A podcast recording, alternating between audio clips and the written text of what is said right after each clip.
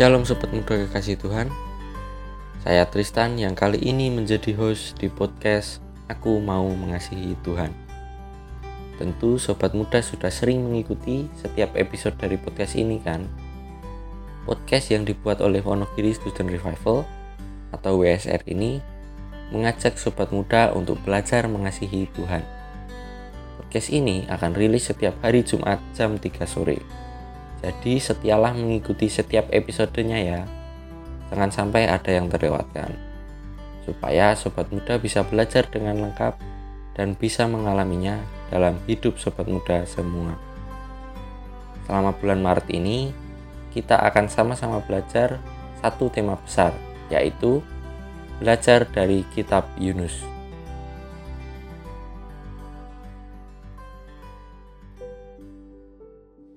Sobat muda, di episode perdana ini kita akan secara khusus belajar mengenai topik pelarian yang membawa pelajaran, yaitu dengan melihat sedikit latar belakang dari kitab Yunus dan Yunus pasal yang pertama.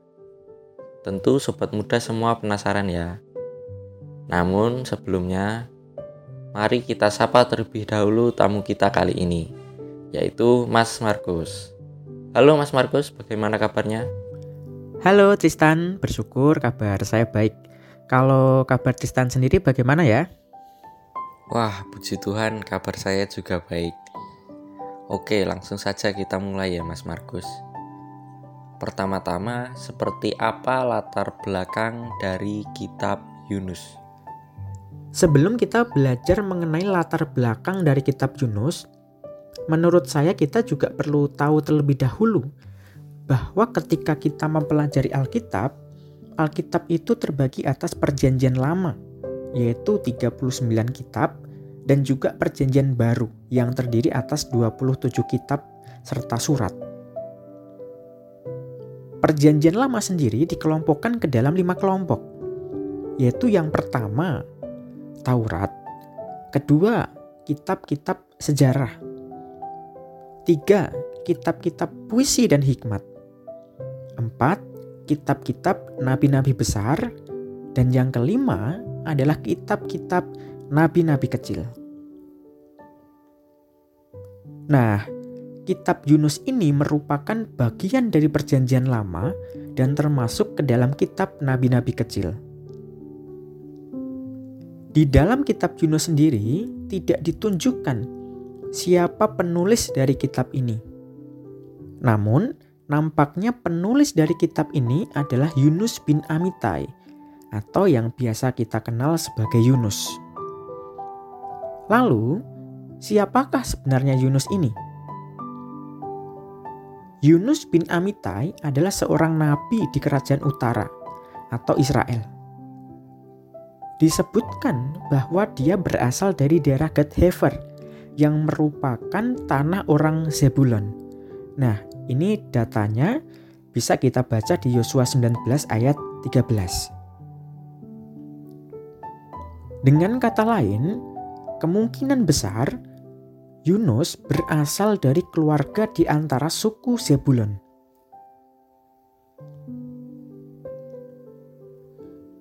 Yunus hidup pada abad ke-8 sebelum Masehi tepatnya di zaman Yerobeam bin Yoas Raja Israel atau yang juga dikenal sebagai Raja Yerobeam II. Dia juga sezaman dengan Raja Amasya bin Yoas, Raja Yehuda. Yunus hidup di tengah umat Israel yang berdosa kepada Allah yang saat itu diperintah oleh Raja Yerobeam. Ini bisa dibaca di dalam dua Raja-Raja 14 ayat yang ke-24. Di samping itu, dirinya juga hidup di tengah keberdosaan penduduk Niniwe. Niniwe adalah ibu kota kerajaan Asyur. Sebuah kota yang dikatakan itu besar, yaitu ada di Yunus 1 ayat 2 dan Yunus 4 ayat yang ke-11. Kemudian dikatakan pula luasnya itu tiga hari perjalanan. Yunus 3 ayat 3. Tetapi penduduknya itu jahat. Nah, ini ada ada di Yunus 1 ayat yang kedua. Ternyata seperti itu ya sobat muda. Lalu perintah seperti apa yang diberikan oleh Allah kepada Yunus serta bagaimana sikap Yunus terhadap perintah tersebut? Wah, menarik sekali ya pertanyaannya. Di Yunus 1 ayat 1 dan 2, Allah memberi perintah kepada Yunus untuk pergi ke Niniwe, kota yang jahat tadi. Untuk apa? Di terjemahan baru dikatakan bahwa perintah Tuhan kepada Yunus adalah untuk berseru terhadap mereka. Mereka di sini maksudnya adalah penduduk Niniwe. Kalau kita coba lihat di terjemahan lain, semisal NET atau New English Translation, itu dikatakan announce judgment, yang artinya mengumumkan berita penghakiman. Atau mengumumkan berita pertobatan supaya penduduk Niniwe ini bertobat dari dosa-dosa mereka karena kejahatan penduduk Niniwe telah sampai kepada Allah. Di sini kita tahu bahwa kasih Allah itu begitu besar. Dia merindukan orang-orang Niniwe itu bertobat. Padahal ya mereka bukan bagian dari bangsa Israel atau keturunan Yakub. Ini adalah bukti nyata bahwa Allah juga menaruh kasih kepada bangsa-bangsa lain di luar bangsa Israel. Namun, Yunus malah tidak mau menaati panggilan tersebut dan memilih untuk melarikan diri ke Tarsis. Di mana itu Tarsis? banyak ahli Alkitab berpendapat jika Tarsis ini merupakan suatu tempat yang sekarang masuk ke wilayah Spanyol, Eropa. Sobat muda nanti bisa coba browsing di internet mengenai peta ya. Nah, nanti akan kelihatan bahwa Niniwe ini berada di sebelah timur lautnya Israel, sedangkan Tarsis itu terletak di sebelah barat Israel.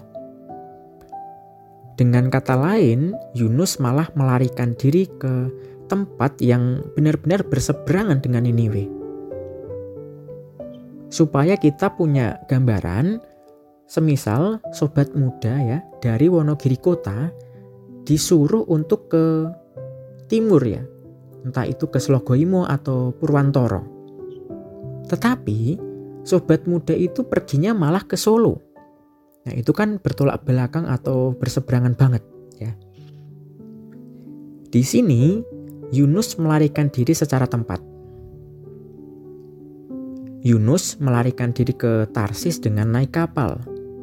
Akan tetapi, di tengah perjalanannya, Tuhan menurunkan angin ribut ke laut, lalu terjadilah badai besar, sehingga kapal yang dinaiki oleh Yunus itu hampir terpukul dan hancur.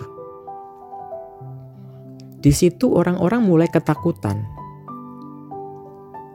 Yang menarik, di tengah badai yang dahsyat itu, Yunus justru turun ke dalam ruang kapal yang paling bawah. Dia berbaring di situ, bahkan tertidur dengan nyenyak. Sebab nampaknya ya, ia sudah tahu jika badai itu datangnya dari Allah. Untuk kedua kalinya, Yunus melarikan diri dari Allah. Di tengah badai itu bisa saja Yunus berdoa kepada Allah untuk memohon agar badai itu reda. Tetapi ia malah tidur dengan nyenyak loh. Ya. Singkat cerita, Yunus meminta orang-orang di kapal itu untuk mencampakkannya ke laut sebab ia mengetahui jika karena dialah badai besar itu menyerang mereka. Yunus menyadari betul kehadiran Allah. Dan benar saja, setelah Yunus dilempar ke laut, badai itu pun seketika reda. Lalu atas penentuan Allah, datang seekor ikan besar yang menelan Yunus. Yunus tinggal di dalam perut ikan itu selama tiga hari tiga malam. Tapi pertanyaannya, mengapa Yunus melarikan diri dari panggilan itu ya mas? Jawaban mengapa Yunus melarikan diri dari panggilan Tuhan dapat kita ketahui dalam Yunus pasal yang keempat dan dua Raja-Raja 14 ayat yang ke-25 sampai yang ke-26. Pertama, di pasal yang keempat, setelah penduduk Niniwe bertobat dan Allah tidak jadi mendatangkan hukuman, Yunus justru sangat kesal sehingga dia marah. Nah, ini ada di ayat yang pertama. Mengapa? Karena dirinya tahu bahwa Allah itu pengasih dan penyayang, yang panjang sabar dan berlimpah kasih setia, serta yang menyesal karena malapetaka yang hendak didatangkannya. Ini ada di ayat yang kedua. Sehingga dia melarikan diri dari panggilan Allah. Yunus tahu bahwa Allah itu juga menaruh kasih terhadap Niniwe yang berdosa. Dengan kata lain, dia tidak mau jika Niniwe bertobat dan mengalami per, uh, mengalami pengampunan dari Allah Israel. Saking marahnya, ya, melihat Niniwe yang diampuni, Yunus berkata kepada Allah bahwa lebih baik dirinya itu mati saja daripada hidup. Kemudian yang kedua ya, saya akan bacakan di dalam 2 Raja-Raja 14 ayat 25 sampai 26. Ia mengembalikan daerah Israel dari jalan masuk ke Hamat sampai ke Laut Araba sesuai dengan firman Tuhan Allah Israel yang telah diucapkannya dengan perantaraan hambanya Nabi Yunus bin Amitai dari Gadhefer. Sebab Tuhan telah melihat betapa pahitnya kesengsaraan orang Israel itu. Sudah habis lenyap baik yang tinggi maupun yang rendah kedudukannya dan tidak ada penolong bagi Israel. Bagian yang kita baca tadi ya adalah sekilas mengenai riwayat bangsa Israel yang dijajah oleh Asyur dengan begitu keras. Akibat penjajahan tersebut, Israel sangat merasa pahit dan sengsara. Itulah alasan kedua kenapa Yunus marah terhadap Niniwe, ibu kota Asyur ini. Dari kisah tadi, kita jadi tahu ya sobat muda, bahwa sebenarnya Yunus itu adalah seorang yang peka dengan kehadiran Tuhan. Ini menunjukkan bahwa Yunus adalah seorang yang dekat dengan Tuhan. Kemudian, pelajaran seperti apa yang didapat oleh Yunus ya mas? Serta barangkali dapat pula kita petik. Benar sekali Tristan ya. Kemudian ya, sobat muda semua, panggilan yang diberikan oleh Tuhan kepada Yunus adalah yang sifatnya segera. Mengapa? karena itu adalah perintah yang menyerukan pertobatan dan berkaitan dengan keselamatan seisi kota. Tetapi Yunus tidak meresponi panggilan itu dengan segera dari Allah. Ia dekat dengan Tuhan, tetapi tidak memiliki hatinya. Dia malah bersikap dengan sebaliknya ya, yaitu melarikan diri dari hadapan Allah dan tidak mau mengerjakan eh, perintah atau panggilan tersebut. Di kapal pun ya saat terjadi badai, ia juga berusaha untuk menghindari perjumpaan dengan Allah dengan cara tertidur di ruang kapal yang paling bawah.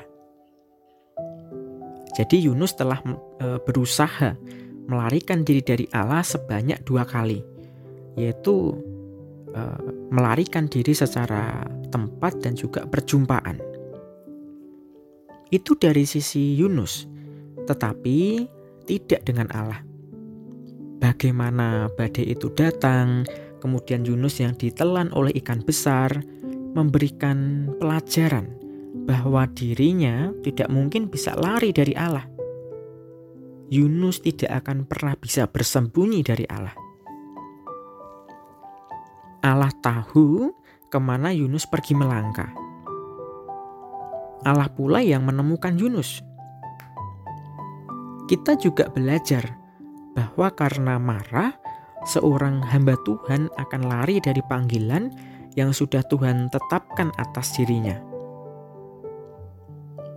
Lalu, bagaimana dengan kita, sobat muda? Adakah di antara kita yang di waktu-waktu ini dengan sengaja lari dari instruksi Tuhan?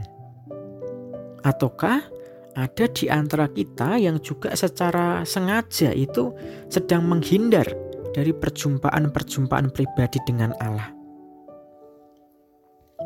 Kiranya kisah Yunus ini bisa memberikan kepada kita pelajaran bahwa kita tidak akan bisa melarikan diri dari hadapan Allah yang Maha Kasih itu.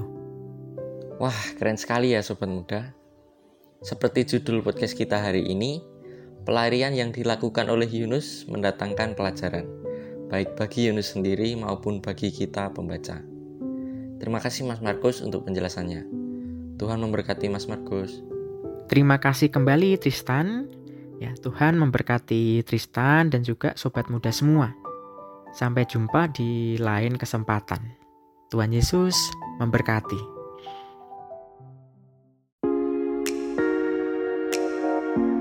Sobat muda kekasih Tuhan, senang sekali ya.